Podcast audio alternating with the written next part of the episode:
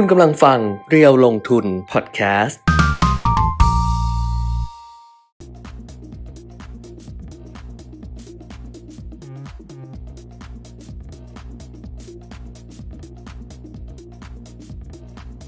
สวัสดีค่ะสวัสดีครับอัปเดตลงทุนนะคะ วันนี้ศุกร์ที่ 11 พฤศจิกายน 2565 นะคะ11 11 22 11 11 22 อ่าฮะ มาเจอกันช้าหน่อย เพราะว่าลีลาเยอะ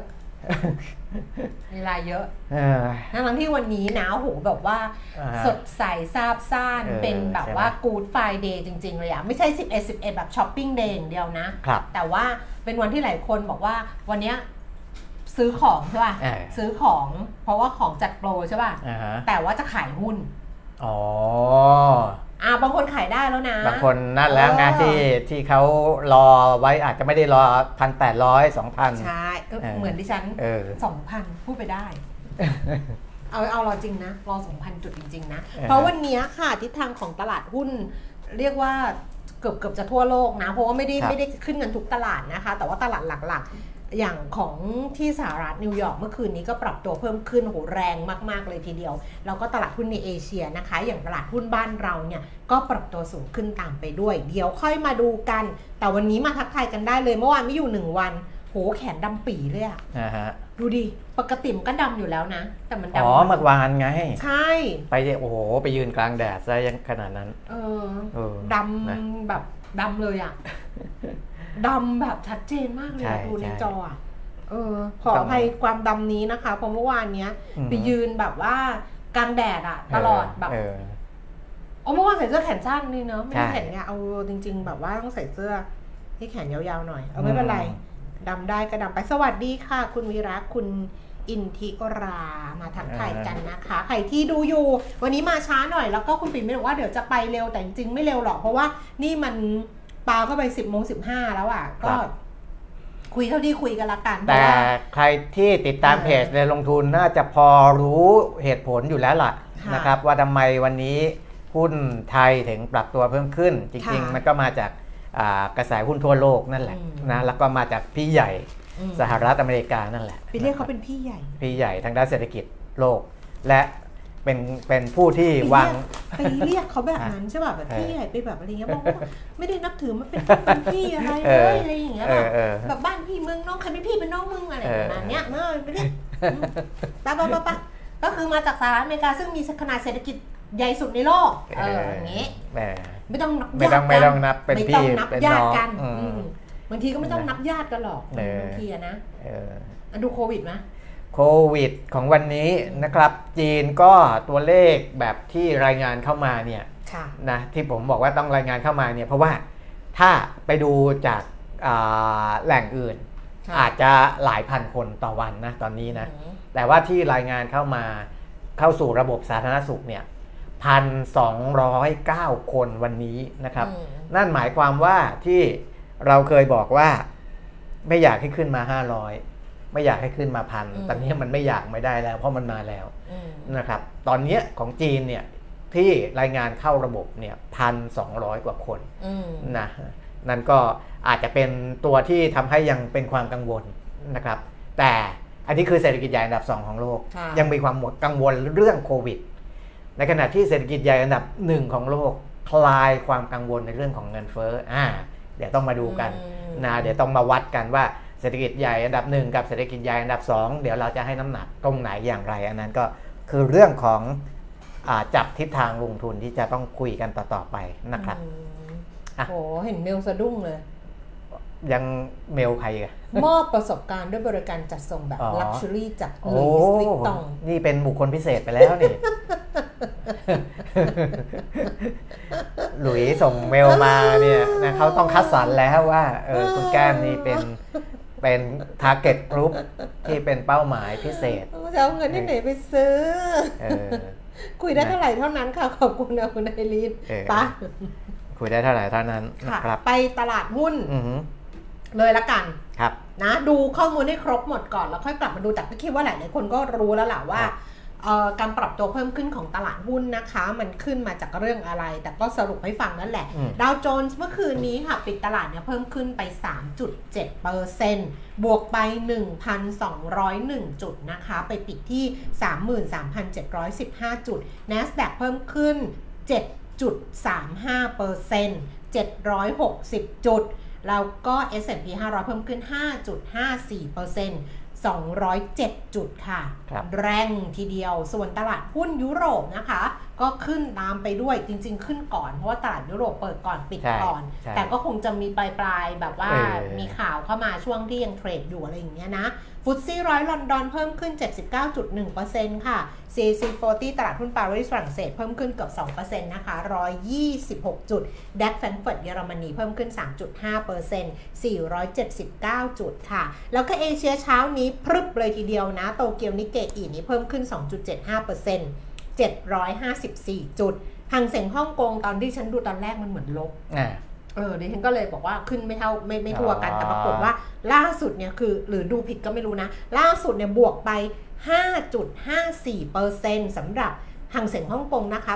890 จุดค่ะ แล้วก็เสียไซ300 ตลาดหุ้นเซี่ยงไฮ้เพิ่มขึ้น 2% 78 จุดค่ะครับกลับมาดูตลาดหุ้นบ้านเราเช้าเมื่อเช้าบอกไปแล้วว่าอย่าไปกลัวอืมบอกตลาดหุ้นกล้าๆหน่อยครับ ใจถึงถึงๆหน่อยก็ขึ้นกันขึ้นไปด้วย สูงสุด 1,640 จุดค่ะ ต่ำสุด 1,634 จุดล่าสุด 10นาฬิกา20 นาทีดัชนีราคาหุ้น 1,636.14 จุดเพิ่มขึ้น 16.91 จุดนะคะ 1%นี่ขึ้นน้อยกว่าคนอื่นนะเออขึ้น 1%คนอื่นก็ขึ้นกันแบบพึบพับต้องมากกว่านี้นะ เดี๋ยวรอช่วงบ่ายครับแก๊งยุโรปเปิดอ๋อเออจะมาหรือเปล่าไม่รู้นะอ่าฮะอ่าฮะก็เอ่อแก๊งบ่ายสาม แก๊งบ่ายสามส่วนใหญ่ชอบขายเออแต่ต้องดูแก๊งบ่ายสามวันนี้นะครับเซ็ตอินดี x 1,636.14จุด มูลค่าการซื้อขาย คึกคักมาก20นาที20,000กว่าล้านแล้วอืม21,000ล้านนะคะ SET fifty อินดี x 999.88จุดนี่จะไปพันแล้วนะ แล้วก็สูงสุดเนี่ย1,003จุดค่ะ ตอนนี้ครับเพิ่มขึ้น12.25จุด1.24%มูลค่าการซื้อขาย14,000ล้านบาท ภาพรวมเนี่ยซื้อขาย21,000ล้าน แต่ว่าเซ็ตฟิฟตี้ 14,000 ล้านนะคิดดูละกันอืมฮึแสดงว่าอยู่ในหุ้นใหใหญ่ญ่หุ้นทั้ใหญ่งหมดเลยนะคะ หุ้นที่ซื้อขายสูงสุดอันดับที่ 1 ค่ะ เป็นหุ้นของ AOT ซื้อขายไปแล้ว 1,400 กว่าล้านบาท ราคา 75 บาท 75 เพิ่มขึ้นไป 1 บาทค่ะครับดูเปอร์เซ็นต์ขึ้นอาจจะอาจจะไปไปไปไปกระจุกอยู่บางตัวอืมอย่างเช่นมิ้นท์แต่มิ้นท์เนี่ยไอ้ บาเก็ตแคปก็ไม่ได้เท่าไหร่นะ มิ้นท์31 บาท เพิ่มขึ้นบาท 25 สตางค์4%นะคะเดลต้าอันเนี้ย market cap ใหญ่ แล้วก็ทำให้ weight ตลาดได้เยอะ เพราะว่าเดลต้าเนี่ยบวกไปเกือบ 4%ค่ะครับ630 บาทเพิ่มขึ้น 24 บาท สพ188 บาท 50 ลดลง 1 บาท ไทยประกันชีวิต 14 บาท 80 ลดลง 60 สตางค์นะคะ ปตท 34.75 เพิ่มขึ้น 50 สตางค์ PTTGC 48 บาท เพิ่มขึ้นบาท 50 ค่ะ บ้านปู 12 บาท 80 เพิ่มขึ้น 10 สตางค์ Advance 180 188 บาท 50 เพิ่มขึ้น 2 บาท Gulf Energy 52 บาท 25 สตางค์ เพิ่มขึ้น 1 บาท 50 สตางค์ค่ะ ครับ ก็บวกกันแบบว่ากราฟนี่บวกไปเกือบ3%นะ แล้วก็ Advance บวก1% PTT GC บวก3%ปตทบวก 1.4% Delta บวก4% Mint บวก 4%คืออันเนี้ยมันทำให้แบบมันใหญ่หมดไง คืออันเนี้ยชัดเลยคุณแก้มเพราะว่ากลุ่มปตทเนี่ยอืมก่อนหน้านี้อ่าเขาเรียกว่าอะไรติดลม แล้วก็มีถอยด้วยนะอืมเพราะว่าผลการดำเนินงานที่ออกมาไม่ดีอือหือแย่กว่าที่คาดในอืมในหลาย ๆ ตัวนะ P- GC เนี่ยก็แย่กว่าที่คาดนะอืม เออ แต่วันนี้กลับมาบวกได้นี่แสดงว่า ไอ้ไอ้ไอ้กระแสภาพใหญ่เนี่ยอืมมันชนะภาพย่อยของผลประกอบการอีกนะอือหือวันเนี้ยอืมนะครับ อันนี้มันสะท้อนชัดเลยนะใครไปดูผลการดำเนินงานก็ก็รู้นะครับที่ออกมาเอ่อวันก่อนหน้านั้นนะสำหรับตัวที่ออกมาก่อนหน้านั้นแล้วอืมเอออะอ้าวคราวนี้อะไรอีกนะ อะไรอีกนะ อัตราแลกเปลี่ยนครับ อัตราแลกเปลี่ยนค่ะ ก็บาทก็แข่งค่า อืมแข่งค่าขึ้นมาเลย 36 บาท 4 สตางค์นี่มาต้นมากเลยนะ คือเออ ตอนแรกผมคิดว่าบาท เอ๊ะมันมันมาแบบ แล้วตัวอื่นไม่มาหรือเปล่า อืมปรากฏว่าวอนกับเยนอืมก็เหมือนวิ่งสามขา อือหือ มาด้วยกันที่ผมเคยบอกมาตั้งแต่วันก่อนๆว่า วอนหนึ่งวอนอันดับหนึ่งนะ อืม แข่งนะ วอนแข็งอันดับหนึ่งบาทแข็งอันดับสองแล้วก็เยนเยนแข็งอันดับ ญี่ปุ่นสามของอ่าเอเชียนะ ค่ะอันนี้พูดถึงในระดับค่ะเอเชียเลยนะ ยังเกาะกลุ่มกันมาเหมือนเดิมเลยค่ะ คุณแก้มเพราะฉะนั้นเนี่ยถามว่าแลกเงินเยนเอาเงินบาทไปแลกเงินเยนได้เปรียบไหมบาทแข็งขนาดนี้นิดเดียวเพราะว่านิดนึงอืมเพราะตาว่ามเยมานด้วยก็กันตามมาเออเออ หนึ่งสัปดาห์เนี่ย อืมเงินวอนเนี่ยเขาแข็งมา 4.35%เลยนะอืม คุณแก้ม คือถือว่าแรงมากอะ่ะ ถ้าพูดถึงว่าอ่า ธนาคารกลางเกาหลีใต้ต้องดูอะไรพิเศษไหมเขาต้องไปดูเลยแหละอืมนะต้องไปดูเลยแหละว่าทำไมวอนถึงแข็งอ่าเป็นที่หนึ่งของเอเชียขนาดนี้ ของเราเนี่ยตามมาเป็นอันดับ2ค่ะ3.33%ค่ะนะครับของเยนเนี่ยอันดับ 3 3.13%เพราะฉะนั้นเรากับเยนเนี่ยถามว่าไปแลกเยนวันนี้ได้เปรียบเยอะไหมไม่เยอะ นิดเดียว เพราะมันตามไล่ๆกันมา ไล่ๆกันมานะครับ ก็อ่า ไม่เป็นไรเออก็สำหรับคนที่จะไปญี่ปุ่นนะยังไม่ได้ไปใกล้ๆนี้อาจจะรอได้รอแลกเยนได้ลองงงๆไหมงงๆเพราะว่าตอนแรกจะไปแลกวันนี้ไงไม่ใช่ฮะงงทุกเรื่องเลยไหมไม่ไม่ไม่ทุกเรื่องเหรอเออเออกำลังจะบอกว่าอ่าสำหรับคนที่อ่าถือเงินวอนนะครับ ถ้าแลกกลับเป็นบาทตอนนี้ ก็ก็ถือว่าได้ประโยชน์นะได้ประโยชน์ แต่ถ้าสำหรับเงินบาทที่จะไปแลกเป็นเงินสกุลอื่น ก็ได้ประโยชน์เหมือนกันนะครับ เพราะว่าถ้าเป็นอย่างสกุลสิงคโปร์ดอลลาร์เนี่ยเขาแข็งขึ้นมาแค่หนึ่งเปอร์เซ็นต์หนึ่งจุดสามเปอร์เซ็นต์อืมของเราเนี่ยสามจุดสามส่วนต่างในรอบสัปดาห์ของเรากับสิงคโปร์เนี่ยประมาณ2%เปอร์เซ็นต์อืมอ่าเพราะฉะนั้นถ้าอ่าเราไปแลกสิงคโปร์แล้วอยากจะไปสิงคโปร์ช่วงนี้ เราก็จะได้ประโยชน์นิดหน่อยอะไรเงี้ยนะครับ แต่ว่าเวลา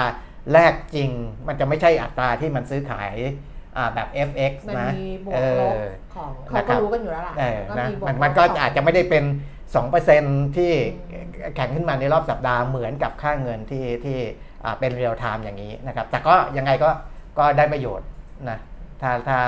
อ่าแลกในจำนวนที่พอสมควรก็ได้ประโยชน์นะ อันะคตรับราแลเรื่อกงค่าเปลี่ยเงินนประนะมาณคะนี้36 บาท 4 สตางค์แข่งเออค่าสุดใน36 บาท 3 สตางค์แล้วก็อ่าฮะอ่อนค่าสุด 36 บาท 21 สตางค์ค่ะครับราคาทองคำวันนี้ขยับเพิ่มขึ้นนะคะ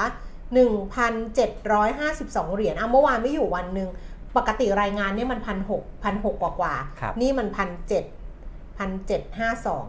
คนต้องด่าหรือเปล่าเนี่ยว่าวันนั้นบอกว่าอย่าเพิ่งไปซื้อให้รอมันย่อลงมา แต่มันก็ไม่ใช่ราคาที่จะไปซื้อไงเออรับซื้อคืนบาทละ 29,800 แล้วก็ขายออก 29,900 นะคะ ราคาน้ำมันค่ะอืมหลังจากปรับขึ้นไป 3 ครั้ง เมื่อวานนี้เขาประกาศปรับลดราคาลงมีผลเช้าวันนี้ค่ะ แล้วก็ราคาวันนี้ดีดกลับขึ้นมา Brent 93 เหรียญ 83 เซนต์เพิ่มขึ้น 16 เซนต์ West Texas 86 เหรียญ 76 เซนต์เพิ่มขึ้น 26 เซนต์ดูไบ 88 เหรียญ 80 เซนต์นะคะ เป็นราคาที่ลดลง แต่ของดูไบเป็นราคาเก่า เมื่อวานนี้ค่ะครับกลับไปดูตลาดหุ้นล่าสุดนิดนึงนะ ดัชนีราคาหุ้นก็ จริง ๆ ก็คงจะผ่าน 1,640 จุดยากอยู่แหละ เพราะว่าพอขึ้นไป 1640เนี่ยคุณปิ่มมิตรก็อืมมีแรงขายบ้างอะนะ แล้วก็อ่าตอนนี้เนี่ย1,634 จุด เพิ่มขึ้น 14.0.9%ครับเดี๋ยวต้องดูช่วงบ่ายๆอะอย่างที่บอกว่าจะดูว่าทางซีกยุโรปหรือว่าฟันโฟอะครับอาจจะมาช่วงบ่ายทีนึงหรือเปล่าคอยดูตอนนั้นอ่านี่ยกหน้าตัวเองขึ้นเพื่ออืมรู้สึกหน้ามัน หน้ามันห้อยตามแรอ๋งอโน้มถ่วงแล้ววันนี้ยิ้มยากด้วยไงเออถ้ายิ้มเนี่ยหน้ามันจะขึ้นค่ะเนี่ยถ้ายิ้มเนี่ยอ่าฮะอย่างเงี้ยโอเคหน้าจะขึ้น แต่ถ้าเกิดอะเราทำหน้าเฉยๆอย่างเงี้ยหน้ามันก็จะลงอ๋อหน้ายิ้มไว้จะได้ยกหน้า แต่ยิ้มหน้าก็ย่นอีกหน้าย่นอีกอืมอุยตายละยุ่งเรื่องอะไรเนี่ย ไปดูนี่ที่ที่ที่เรื่องที่ควรดูก็คือเดี๋ยวว่าเดี๋ยวเมื่อวานนี้เมื่อคืนเอออ่อะดูอะไรอีกไม่ก็ค่อยๆไล่ไปอะค่อยๆไล่ไปนะครับ แต่อยากแต่คุณแก้มคงจะให้ไปดูเรื่องเรื่องสหรัฐเรื่องอะไรพวกนี้แหละใช่ไหมใช่เอก็อรับคือไปดูว่าการสิ่งที่มันเกิดขึ้นดาวโจนส์บวกไป2เปอร์เซ็นต์อืมเอ่อ NAS ไม่ใช่2ไม่ใช่สองบวมากกกไปว่า3.7เปอร์เซ็นอืต์ม NASDAQ บวกไปครับ7.35เปอร์เซ็นต์ S&P 500 บวกไป5เปอร์เซ็นต์เออตลาดหุ้นทั่วโลกคือคักบาทแข็งค่าขึ้นครับ มันมาอ่าอ่าจากอ่าอะไปไรตรงนี้ก็ได้นะครับ ก็เดี๋ยวค่อยกลับมาดูข้อมูลอื่น ๆ อีกทีหนึ่งนะครับ ก็อ่ากระทรวงแรงงานสหรัฐนะเปิดเผยดัชนีราคาผู้บริโภค หรือว่า CPI เดือนตุลาคม 2565 นะครับ ออกมาปรับตัวเพิ่มขึ้นเมื่อเทียบกับอ่าปีที่แล้วเนี่ย year on year เนี่ย 7.7%ซึ่งถือว่าเป็นตัวเลขที่ดีมากนะแก้มเพราะว่าอืมที่ปีนี้เนี่ยอ่าที่ต่ำกว่านี้ก็คือเดือนมกรา 7.5%นะครับหลังจากนั้นก็ขึ้นไปสูงนะแล้วก็อ่าก็ก็ก็คืออาถือว่า 7.7เนี่ยต่ำที่สุดนับตั้งแต่หลังเดือนมกราคมอ่าเป็นต้นมานะครับแล้วก็ต่ำกว่าที่คาดกันไว้ด้วยนะครับนักวิเคราะห์ที่ให้แบบดีๆเลยนะอ่าบางคนก็ยังคิดว่ายังแตะ8%นะของเดือนค่ะตุลาแต่ว่าที่ให้แบบดีๆเลยเนี่ยก็คาดว่า 7.9นะครับแต่ว่าจริงๆเนี่ยออกมาหักทุกสำนักเลย ก็คือค่ะออกมาที่ 7.7%ซึ่งถือว่าชะลอลงค่อนข้างเยอะนะครับอ่าแล้วก็ผลจากการ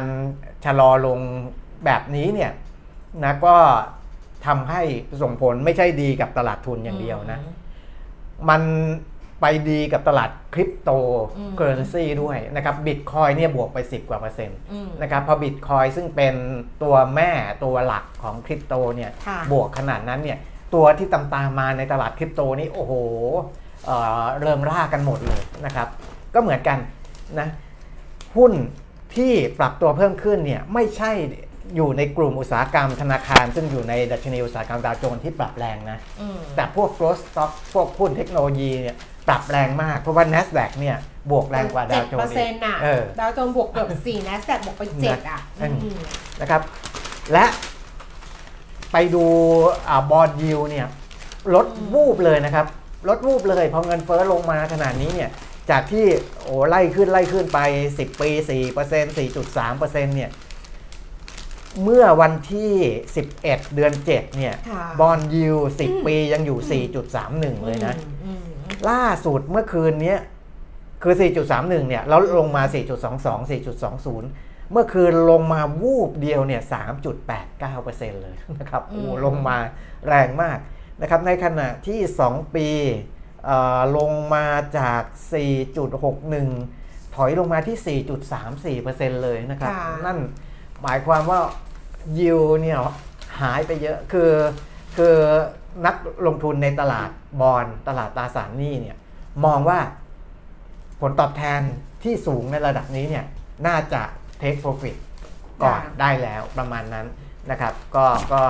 อ่าเลยทำให้ยิวลดลงไปกันพอสมควรนะครับ นี่ก็ให้เห็นผลกระทบแค่ว่าตัวเลขอัตราเงินเฟ้อออกมาเซอร์ไพรส์ตลาดนะครับ แล้วก็ดีเกินคาดนะนั่นหมายความว่าถ้าในแวดวงวิเคราะห์ของอานักวิเคราะห์ระดับโลกเนี่ยเขามองว่า นี่คือสิ่งที่นักลงทุน คาดหวังอืมนะนั่นนั่นคือก่อนหน้านี้อาจจะไม่ได้ชัดเจนขนาดนั้นค่ะนะว่าโอ้ถ้าเงินเฟ้อมันออกมาต่ำกว่าที่คาดเนี่ยอ่ามันจะได้ผลตอบรับในทุกตลาดดีขนาดนี้ แต่พอมันออกมาแล้วเนี่ยกลับไปดูอีกทีเนี่ยอืมนะเขาก็เลยมองว่านี่แหละ คือสิ่งที่นักลงทุนกำลังคาดหวังอยู่ใช่ไหม รออยู่ไงเออรอคอยอยู่เออว่าอยากจะเห็นว่าเงินเฟ้อของสหรัฐต่ำกว่า 8%ค่ะและยิ่งต่ำกว่าเยอะก็ยิ่งดีค่ะ นะกลายเป็นว่าตอนนี้ต่ำลงมาถึงเหลือ 7.7 นั่นหมายความว่า อาจจะตีความไปเกินกว่านั้นก็คือว่า หรือว่าการลดอ่าการเพิ่มดอกเบี้ยอืมก่อนหน้านี้ของสหรัฐอเมริกา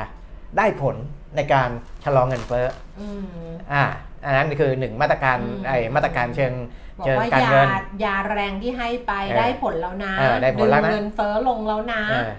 สองก็คือเอออ่า ต่อต่อไปก็อาจจะไม่ต้องฉีดยาแรงขนาดนี้แล้วไหมอ่าอ่าถ้าไม่ต้องแรงเนี่ย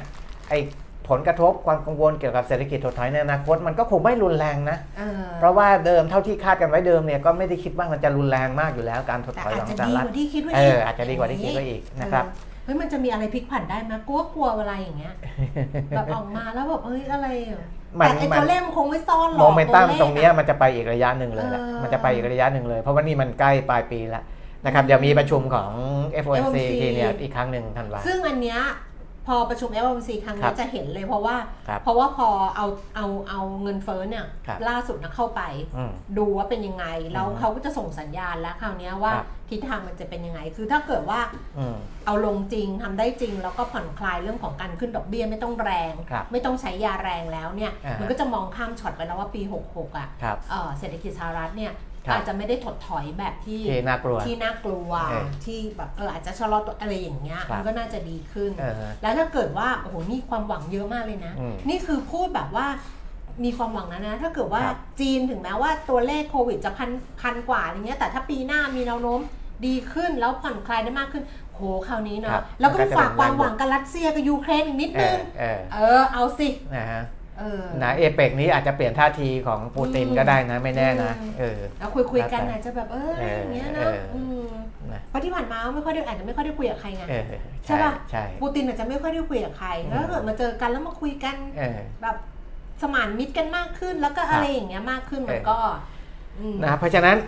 ก็ความหวังที่เห็นเนี่ยก็มีค่อนข้างเยอะนะครับอืมตอนเนี้ยเศรษฐกิจใหญ่อันดับหนึ่งของโลกอืมอะผ่านไปละนะอืมมีสัญญาณที่ดูดีขึ้น เศรษฐกิจอันดับสองของโลกยังติดเรื่องโควิดก็คือจีนติดเรื่องนะโควิดอยู่ เศรษฐกิจอันดับสามของโลกค่ะญี่ปุ่นเนี่ย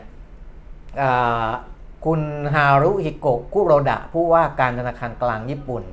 บอกว่า BOJ เนี่ยยังยืนยันว่าไม่ต้องการที่จะปรับขึ้นอัตราดอกเบี้ยในช่วงนี้ เพราะว่าเกรงว่าจะกระทบกับอ่าการขยายตัวทางเศรษฐกิจ ซึ่งกำลังอยู่ในระหว่างฟื้นตัวค่ะซึ่งซึ่งตัวเลขหลาย ๆ ตัวของญี่ปุ่นต้องบอกว่าอ่า ถือว่าดีค่ะดีขึ้นนะครับมันก็ไม่ได้ดีทุกตัวนะแต่ว่ามันก็ส่งสัญญาณว่าเศรษฐกิจของญี่ปุ่นเนี่ยเขาก็ไม่ได้ไม่ไม่ได้ซุดซุดลงไปไม่หลังจากเขาเปิดเออเพราะฉะนั้นเนี่ยคนไปเที่ยวกันแบบว่าเออก็นั่นใช่นะเขาก็ต้องได้บ้างที่วันก่อนที่ผมบอกว่าการการจับจ่ายอะไรมันก็ดีขึ้นเออทั้งในประเทศได้ทั้งต่างประเทศไงอืมนะครับเพราะฉะนั้นเขาไม่อยากจะมาพูดเรื่องขึ้นดอกเบี้ยตอนนี้ ซึ่งมันจะไปทำให้บรรยากาศต่างๆเนี่ยมันเสียนะครับ อ่าอันนี้ก็เศรษฐกิจใหญ่อันดับสามก็ยังอืมมาก็ออกมาค่อนข้างดีนะครับฝั่งยุโรปนะซึ่งเป็นกลุ่มเศรษฐกิจใหญ่อันดับที่ 4 ก็แต่หลังๆเหมือนห่วงยุโรปมากขึ้นนะอะแต่ว่าจะยุโรปเนี่ยกลายเป็นพื้นที่ที่แบบว่าน่าเป็นห่วงเป็นห่วงน่าเป็นห่วงมากเพราะว่าขึ้นจริง ๆเขาก็ไปเชื่อมโยงกับรัสเซียคุยเออรัสเซียยูเครนนั่นแหละคือถ้ารัสเซียยูเครนคลี่คลายเขาก็คลี่คลายได้ในระดับหนึ่งอืมนะครับแต่ล่าสุดเนี่ยอ่าคุณฟรังซัววิลเลอรอยนะครับอ่า ซึ่งเป็นสมาชิกของธนาคารกลางยุโรป ECB เนี่ยแล้วก็เป็นผู้ว่าการธนาคารกลางฝรั่งเศสด้วยอืมนะครับ บอกว่าเศรษฐกิจฝรั่งเศสไม่น่าจะเผชิญภาวะทรุดตัวอย่างรุนแรงนะครับ อันนี้ keyword นะอืมอืมแต่เขาก็ยังคิดว่าอาจจะเกิดภาวะเศรษฐกิจถดถอยเล็กน้อยเป็นการชั่วคราวนะครับ เพราะฉะนั้นอ่า ถดถอยเป็นไปได้ แต่ถดถอยเล็กน้อย และไม่ใช่ถดถอยยาวนานอืมถดถอยเล็กน้อย และช่วยชั่วคราว เพราะฉะนั้นเนี่ยเขาถึงมองว่าฝรั่งเศสไม่น่าจะเผชิญภาวะสุดตัวอย่างรุนแรง เพราะฉะนั้นหมายความว่ามันจะไม่ทำให้กำลังซื้อในฝรั่งเศสแบบหายไปแบบมีนัยสำคัญค่ะถ้าคุณคิดว่าเศรษฐกิจมันจะถดถอยนานเนี่ยคนจะไม่ใช้ใช้สอย เพราะว่าจะต้องเตรียมสัพพะกำลังไว้ รองรับวิกฤตในอนาคต พอเตรียมสัพพะกำลังไว้ เก็บไว้กับตัวไม่จับจ่ายใช้สอยมันก็ยิ่งสุดนะครับแต่ถ้าผู้ว่าการธนาคารกลางออกมาบอกแบบนี้เนี่ยคนก็จะรู้สึกผ่อนคลายมากขึ้น การจับจ่ายก็จะอ่าไม่ต้องถึงกับตึงตัวมากขึ้นนะครับเพราะฉะนั้นก็คิดว่ายุโรปน่าจะมาในทิศทางนี้ทิศทางเดียวกันค่ะคืออย่าไปซ้ำเติมให้คนกลัวอืมถ้าคุณไปยิ่งทำให้คนกลัวเนี่ย ไอ้ที่มันจะถดถอยเล็กน้อย ชั่วคราว มันจะกลายเป็นถดถอยรุนแรงและยาวนาน เพราะว่าคนจะไม่ใช้เงินกันนะครับ อันนี้เป็นหลักเศรษฐศาสตร์ทั่วๆไปนะเรามันพูก็ดต้อีองกอใช้ย่างไว้ได้อย่างไหมนี้ว่า ถ้าพูดจากความรู้สึกนะเอออัอันนี้จากความรู้สึกไม่ได้ใช้ความรู้นะเออใช้ความรู้สึกนะคือ ยุโรปอาจจะรับมือกับวิกฤตอะไรเงี้ยไม่ค่อยเก่งเออดิฉันว่าอย่างสหรัฐรับมือรับมือเก่งอ่าสหรัฐไม่รู้มีเครื่องมีกลไกอะไรแหละ หรือมีเครื่องมือหรือมีข้อมูลอะไรอย่างเงี้ยแต่ว่าอืมรับมือเก่งจีนนี่ดิฉันไม่ค่อยห่วง เออเพราะดิฉันรู้สึกว่าเขามีกลไกพิเศษ แล้วเขารับมือเก่งอืมคือเขาสามารถที่จะแบบอะไรพลิกสถานการณ์ได้ครับเอเชียเนี่ยก็จริง ๆ ก็ก็ก็ได้ก็ไหวอยู่นะ แต่เออพอเป็นยุโรปเนี่ยเออมันรู้สึกเหมือนกับว่ารับมืออ่าฮะไม่ค่อยเก่งอืมไม่รู้อะไรอะ อันนี้ใช้ความรู้สึกนะ รู้แบบว่าเรามีวิกฤตอะไรในยุโรปอะไรอย่างเงี้ยอือฮึเขาจะ แล้วออกแล้วแล้วออกนโยบายผิดด้วย รับมืออย่างอังกฤษยาอะกออกนโยบายผิดใช่ จนถึงกับแบบกระเด็นกระดอนกันหรืไปออแม้ย่างแต่เงี้ยตอนสเปนเออวิกฤตสเปนเห็นไหมเออ หรืออิตาลีอะไรอย่างเงี้ย เออ คือรับมือกับอะไรแบบเนี้ยไม่ค่อยไม่ค่อย เออ จะบอกไม่ค่อยมีฝีมือก็ไม่ไม่ค่อยเก่งอะ เรารู้ไม่สึก แต่ว่าจริงเออๆอ่าเอ่อคนที่จบเศรษฐศาสตร์จากยุโรปนี่ก็เก่งๆเยอะนะแต่รับแต่เออแต่ว่า ไม่รู้ไปทำไปอยู่ตรงไหนไงเออแต่ว่าพอเอาจริงแล้วรับมือกับอะไรอย่างเงี้ย เออ ถ้าเทียบกับ สหรัฐเทียบกับจีนเออออะไรอย่างงี้นะ เออเอออ่าฮะหรือเทียบกับจริงๆไปเทียบกับเอเชียก็ได้นะครับเรียกว่าเอเชียรับมืออะอืมดีกว่าอ่าฮะได้ดีกว่าอะอืมกลับมาที่อาเซียนนะครับ เราพูดถึงประเทศใหญ่ๆก็ของกำโลลังกแล้จะวบอกว่าอาจจะต้องไปเลี่ยงเลี่ยงเรื่องถ้าลงทุนอะเอออาจจะต้องไปเลี่ยงยุโรปเลี่ยงอะไรอ่าง่ายใช่ๆใช่เวลาใช่กองทุนอะไรเคยบอกต่งๆแล้วว่ากองทุนยุโรปตอนนี้เอออย่าเพิ่งนั่นแหละนะอย่าเพิ่งอืมนะครับอืม กลับมาที่อาเซียนอืมเศรษฐกิจฟิลิปปินส์ไตรมาส3ขยายตัวรวดเร็วกว่าที่นักวิเคราะห์คาดการณ์ไว้อืมนะครับเอ่ออันนี้ก็ออกมาในเชิงดีเห็นไหมอืมอาเซียนก็ดีนะสำนักงานสถิติแห่งชาติฟิลิปปินส์รายงานว่า ผลิตภัณฑ์มวลรวมภายในประเทศหรือว่า GDP ขยายตัว 7.6%ในไตรมาสที่ 3 นะครับเอ่อไตรมาส2เนี่ยขยายตัว 7.5 นะอืมไตรมาส3ขึ้นมาเป็น 7.6 ดีขึ้นและ ดีกว่าที่คาดนะซึ่งอันเนี้ยเอ่อก็ทำให้ไอ้ที่เราเห็นเม็ดเงินไหลเข้ามาในเอเชียเนี่ยรวมทั้งในอาเซียนด้วยในค่ะไทยด้วยเนี่ยเอ่อมันอาจจะไม่ใช่เข้ามาแบบฟลุกๆนะครับอาจน่าจะเป็นการอ่านเกมแล้วของคนที่เอ่อเข้ามาในอาเซียนหรือว่าในไทยช่วงนี้ว่าเฮ้ยเศรษฐกิจบ้านเรา คือถ้าหากว่าไม่ได้เป็นการเก็งกำไรค่าเงิน หรือต้องการทำอะไรบางอย่างเนี่ยอืมเขาต้องมองพื้นฐานเป็นหลัก นะครับเขาก็ต้องมองแล้วว่าเฮ้ยพื้นฐานเศรษฐกิจไทยเราเองเนี่ยถึงแม้ว่าจะโตต่ำที่สุดในอาเซียนหรืออะไรก็แล้วแต่เนี่ยค่ะแต่ว่าอนาคตมันน่าจะดีนะอืมอ่าอันนั้นตัวหนึ่งแล้วเราก็เห็นว่าฟิลิปปินส์ก็ออกมาดีอย่างเงี้ยอย่างที่บอกนะตัวเลข GDP อะไรออกมา มันก็จะสอดรับกันว่ากับเงินที่มันไหลเข้ามันอาจจะไม่ได้ออกไปเร็วมากจนทำให้ค่าเงินมันแกว่งผันผวนอะไร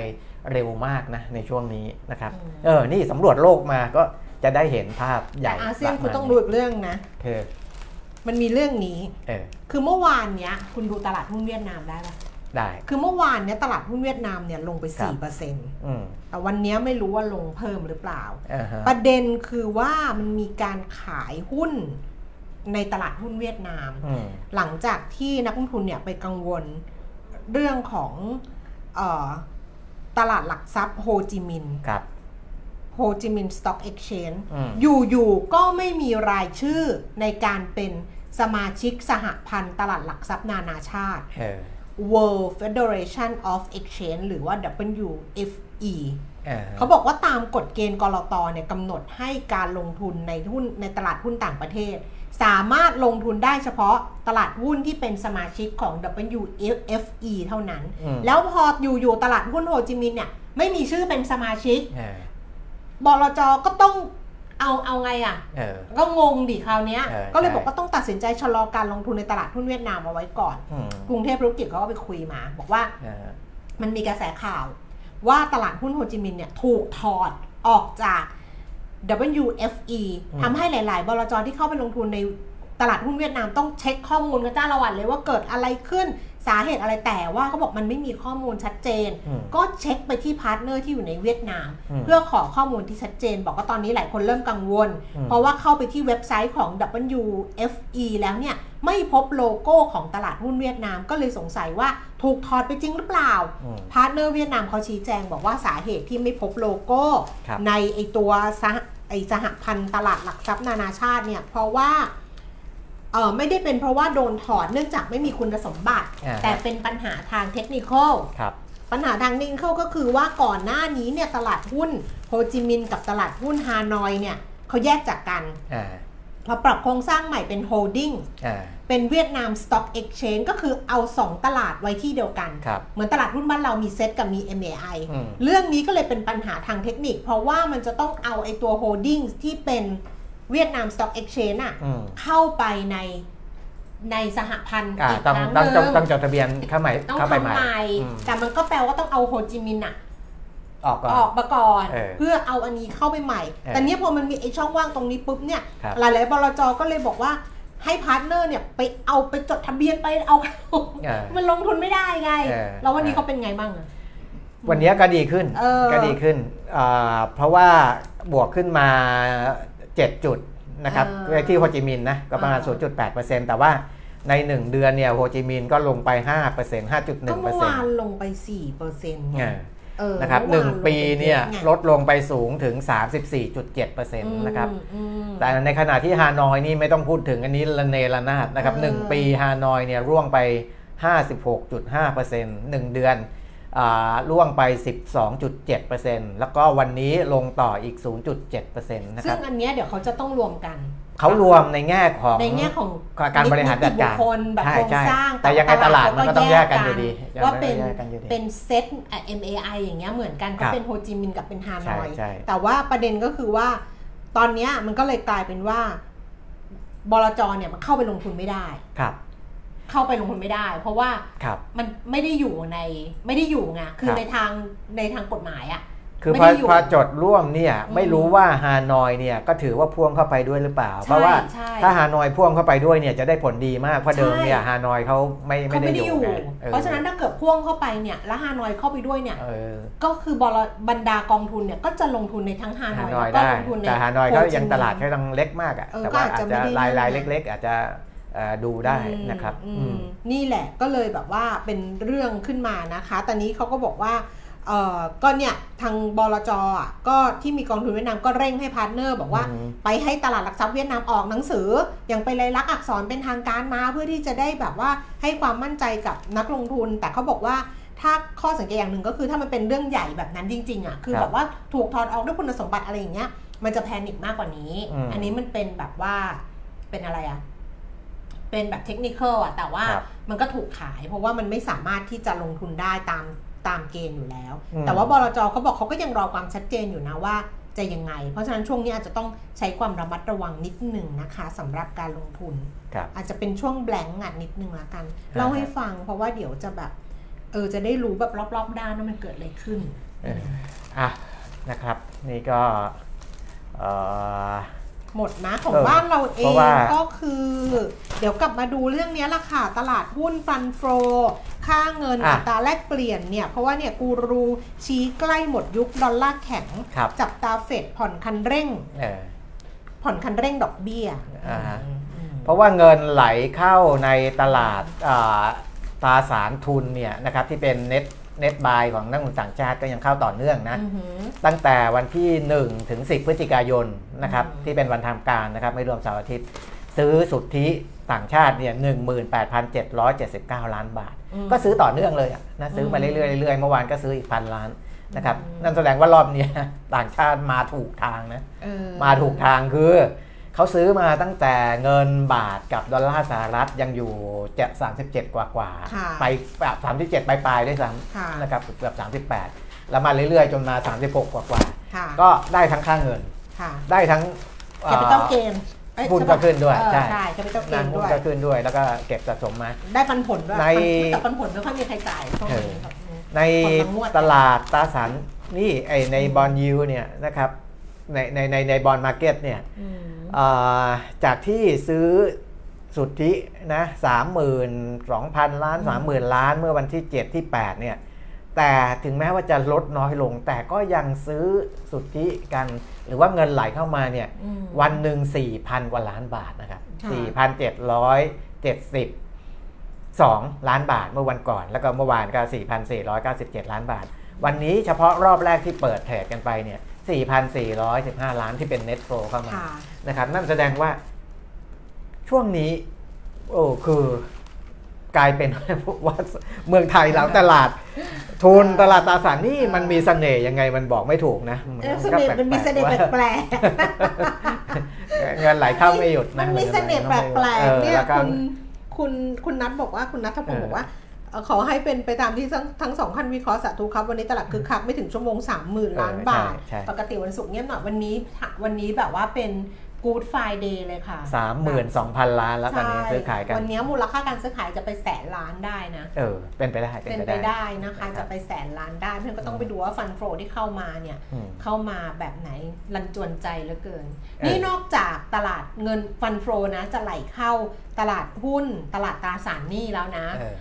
ศิลปินคอนเสิร์ตยังไหลหลั่เข้างไหลเข้ามากัน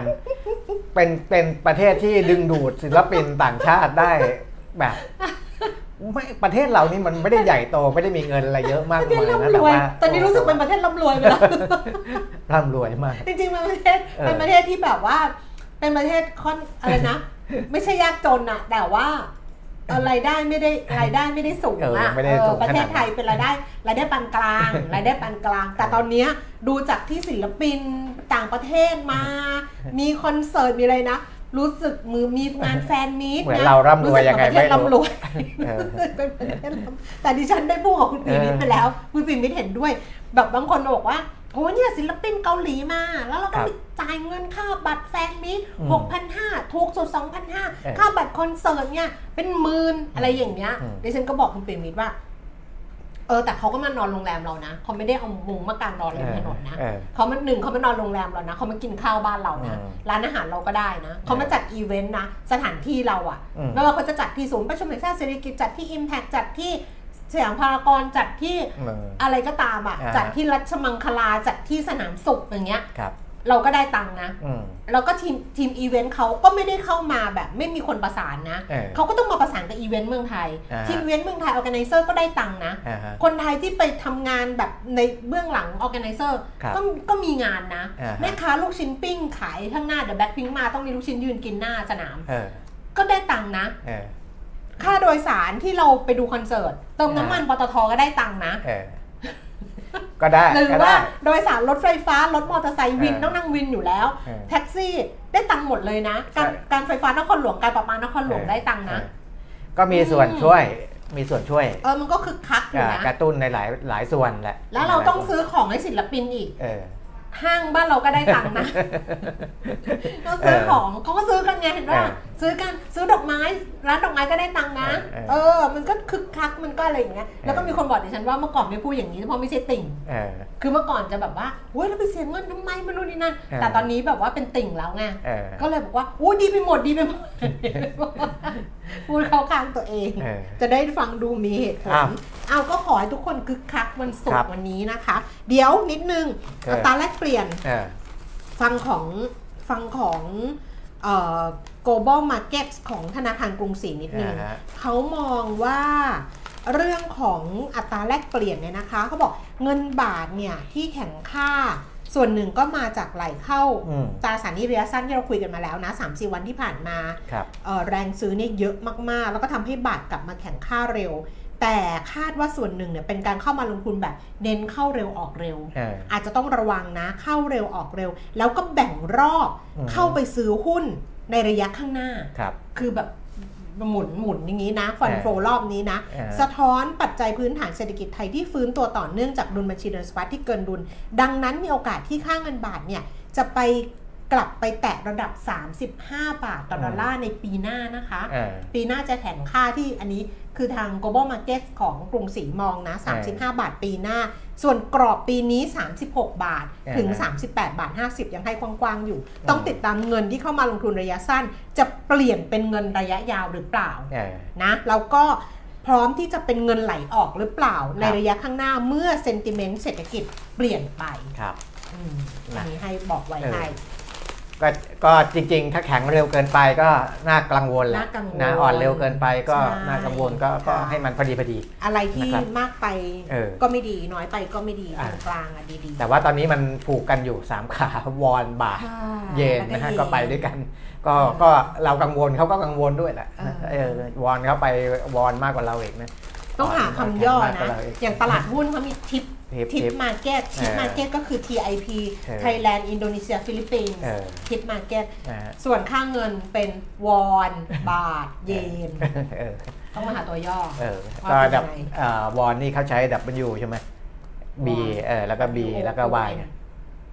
ก็ดับเป็น U B Y ปะเหอะวอนบอลวอนบาทเวทเย็นว่าว่าว่าว่าอ้าวส่วนว่าบอลโลกจะได้ดูกันหรือไม่เนี่ย นะครับกสทชลงขันให้ส่วนหนึ่งหหกกร้ร้ออยยล้าล้านนอะกกทนะการกีฬาเขาก็ต้องไปทำหน้าที่ของเขาเพราะว่ากสทชเขาแค่สนับสนุนเงินนะเขาไม่ได้เขาไม่ได้มารับผิดชอบเรื่องที่ว่าคุณจะได้ดูบอลไม่ดูบอลอันนั้นเขาไม่ได้สนใจแล้ว การกีฬาเขาก็ต้อง หนึ่งคือไปหาเอกชนมาบสอกนับสน่าจะนุนมีให้ให้ดูว่าตอนเนี้ยอาจจะมีเขาได้มาสักสี่เจ้า แต่ว่ามันอาจจะยังไม่พอ เขาบอกว่า CP กับไทยเบฟอาจจะลงขันเพิ่ม ประมาณนั้นอืม อะก็อาจจะเพิ่มมาให้อีกอืมนะครับ ก็ได้เอกชนมาอีกส่วนหนึ่ง อืม สามเนี่ย ต้องไปขอต่อรองลดราคาอืม ค่าลิขสิทธิ์ เพราะมันแพงเกินไปเมื่อไปเทียบกับปีรอบก่อนนี่แพงกันแบบมาโหฬารนะครับ และทำให้ผู้เชี่ยวชาญ ซึ่งเขาเคยเจรจาลิขสิทธิ์พวกนี้กับต่างประเทศเนี่ยเขาตั้งข้อสังเกตว่าว่าที่มันแท้แพงเพราะว่าคุณไปติดต่อผ่านในหน้าหรือเปล่าเออมันไม่ใช่ซื้อตรงหรือเปล่าใช่เลทนี้มันไม่ใช่เลทซื้อตรงมั้งเออมันมีหัวคิวหรือเปล่านะเออเพระในถ้าน้มีหัวคิวเนี่ยคุณต้องไปเช็คดีอืมๆนะสองก็คืออม ไอ้ค่าลิขสิทธิ์ขนาดนี้เนี่ยอืมมันไม่น่าจะใช่เฉพาะในเมืองไทยมั้งอืมอ่าถ้าแพงขนาดนี้เนี่ยคุณสามารถเอาไปแบ่งให้ลาวดูให้ประเทศเพื่อนบ้านดูอืมเมียนมาอะไรดูได้เลยนะอืมมันอย่างนั้นหรือเปล่า เพราะฉะนั้นคุณต้องไปต่อรองลดมาเอาแค่ดูในไทยเพราะว่าที่อื่นเนี่ยเขามีกันหมดเขาแล้วมีหมดแล้วเขามีหเอมดอแล้คุวณไม่ต้องไปเผื่อแผ่เขาเออเขามีหมดนะแล้วหนึ่งคือไปลดมาลดขอบเขตการถ่ายทอดสัญญาณไม่ต้องแรงขนาดนั้นอืนะมมันก็จะจะจะจะลดไอ้ค่าลิอืมค่าจ่ายเงินได้อีกสองคือ จะไปจ่ายค่าในผ่านในหน้าหรือเปล่า ไปเช็คดูให้ดีๆ ไม่ใช่ว่าอยู่ๆก็จะมาขอเงินกันโอ้ก้อนโตมาโหฬารแต่อันเนี้ยนะอ่าอะอะก็ไม่ไม่ประมาณอันเนี้ยตอนแรกอะ ตอนอืมแรกอะ ที่บอกว่า 30 มิถุนายนน่ะเออฟีฟ่าแจ้งค่าลิขสิทธิ์ 64 แมตช์อะเออรวมภาษีรวมอะไรมันแค่ 897 ล้านเออแล้วมันเนี่ยมาอยู่ๆสามันมไปสิบมิถุนาโป่งมันขนาดนี้897 ล้านเออพอ 5 พฤศจิกายนเป็นเอ1,600อล้านมันจะบ้าหรือเปล่าไง เอาใจเย็น เออ เอาใจเย็นไม่รู้ว่าใจใครเย็นบ้านะใจเย็นที่ขึ้นมาขนาดนี้อะไม่รู้ไงเออใจเย็น อันนี้ก็ดิฉันก็ไม่ค่อยได้ตามข่าวหรอกแต่ว่าอันนี้มาเออดูว่าที่เขาเขียนไว้ว่าเออ 30 มิถุนาฟีฟ่าแจ้งค่าลิขสิทธิ์อ่าฮะ64 แมตช์20.8 ล้านเหรียญเออก็บวกภาษี15%มันก็อยู่ที่ 897 ล้านเออแต่พอ 5-6เดือนผ่านไปครับ5พฤศจิกายนเนี่ยมันกลายเป็น 38 ล้านเหรียญบวก 15%ภาษี15%มันรวมเป็น 1,600 ล้านบาท มันมีส่วนต่างอะ 703 ล้านบาท เออเออเขาก็บอกว่ามันอะมาจากไหนนะเดี๋ยวก็คิดว่าคงได้ดูกันแน่ ๆ แหละ แต่ว่าอืมเออจะดูด้วยราคาไหนนะอันนี้ต้องคนที่แต่เขาก็มีมูลค่าลิขเกี่ยวสิทธิ์นะ สิงคโปร์เนี่ยเออสิงคโปร์เขาซื้อลิขสิทธิ์ไปเออ948 ล้าน เออเออ 25 ล้านเหรียญ948 ล้าน เออเอ่อ มาเลเซีย ต้องไปซื้ดูอไป 32.5 ล้านริงกิต 261 ล้าน ไอ้สิงคโปร์ที่ซื้อขนาดนั้นเนี่ย ต้องไปดูด้วยนะ ว่าเขาเอาไปลงกี่แพลตฟอร์ม เขาถ่ายทอดสดผ่านสตรีมมิ่ง เออ แล้วก็มีแบบฟรี to air ใช่อะไรของเขาด้วย เขาหลายแพลตฟอร์มหลายแพลเขาตฟอก็จ่ายได้เยอะเพราะว่าใช่รายได้เขาจะเยหอะลายแพไงลตฟอร์มเออแต่ว่าของมาเลเซียเนี่ย 261 ล้านเนี่ยเออถ่ายทอดฟรีทางเหมือนช่อง RTM เออของเขาใช่41 แมตช์ด้วย ไม่ใช่เต็มเออ60 64 แมตช์เออต้องไปดูรายละเอียด เวียดนามซื้อไปเนี่ย 532 ล้านอืมถ่ายครบ 64 แมตช์เออเนปาลเนี่ย ซื้อไป 5 56 ล้าน ซื้อตรงลิขสิทธิ์ตรงจากฟีฟ่าเอออ๋อ เออแต่อาจจะไม่อ๋ครบออินเดียไม่เขาซื้อต่อมาจากอินเดียเออ